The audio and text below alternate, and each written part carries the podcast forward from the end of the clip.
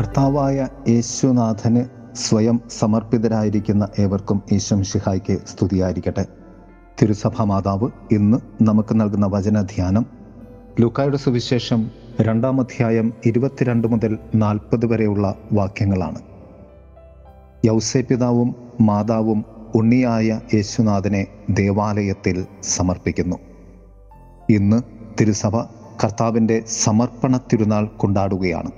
ഏവർക്കും ഈ തിരുനാളിന്റെ അനുഗ്രഹ ആശംസകൾ നേരുന്നു. കണ്ടുമുട്ടലിന്റെ തിരുനാൾ എന്നുകൂടി ഈ തിരുനാൾ അറിയപ്പെടുന്നു. ഒന്നാമതായി സമർപ്പണമാണ്. യേശു തന്റെ ജനത്തെ കാണാൻ പോകുന്നു എന്ന് ആരാധനക്രമ തുടക്കത്തിൽ നാം കേൾക്കും. മറിയവും യൗസെ പിതാവും യേശുവിനെ ദേവാലയത്തിൽ കൊണ്ടുവന്നപ്പോൾ യേശുവും അവന്റെ ജനവും തമ്മിലുള്ള ഒരു കണ്ടുമുട്ടലാണ് അവിടെ നടക്കുന്നത്.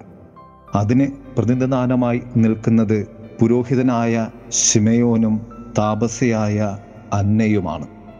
യേശുവും അവന്റെ ജനവും തമ്മിലുള്ള ആദ്യത്തെ കണ്ടുമുട്ടലാണ് ഇത്. പൗരോഹിത്യത്തിന്റെയും താപസത്തിന്റെയും മധ്യേ കർത്താവ് ദേവാലയത്തിൽ തന്നെ തന്നെ വെളിവാക്കുന്നു.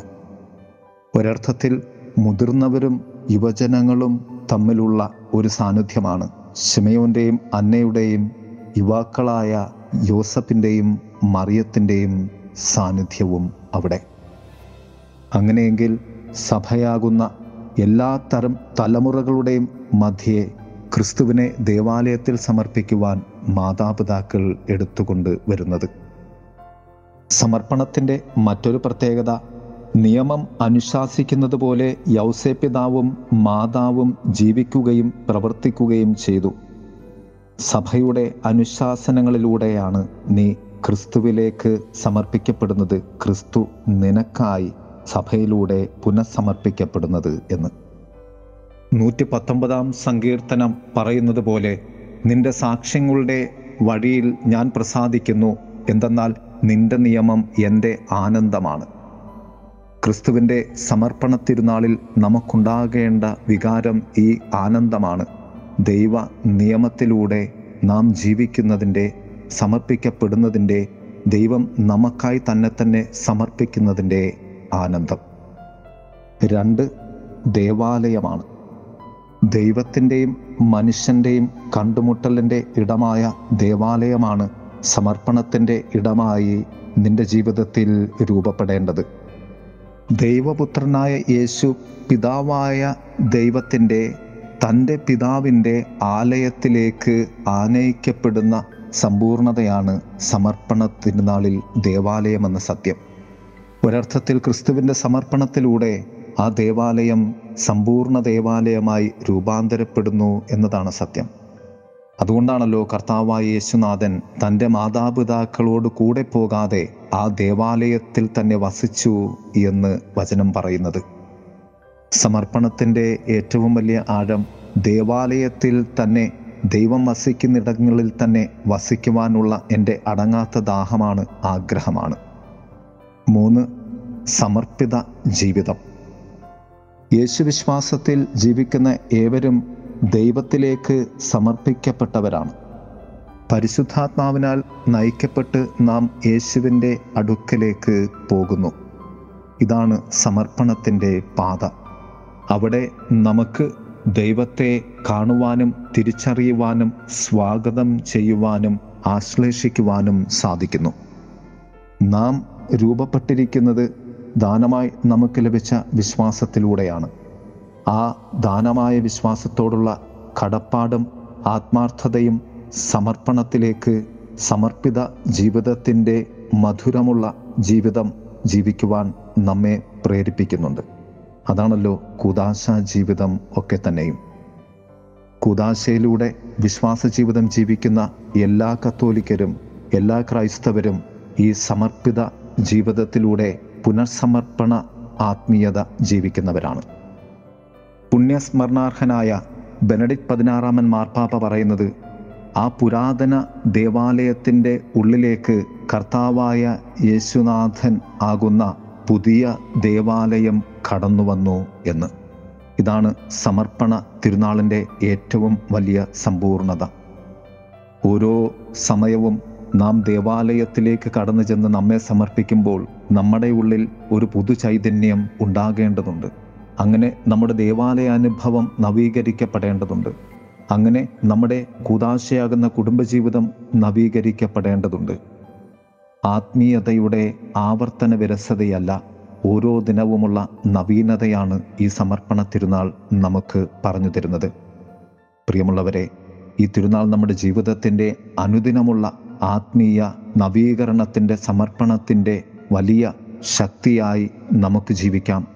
ദൈവം നമ്മെ സമൃദ്ധമായി അനുഗ്രഹിക്കട്ടെ. ആമേൻ. ഏറ്റെടുക്കാൻ നീ വൈകരുതേ.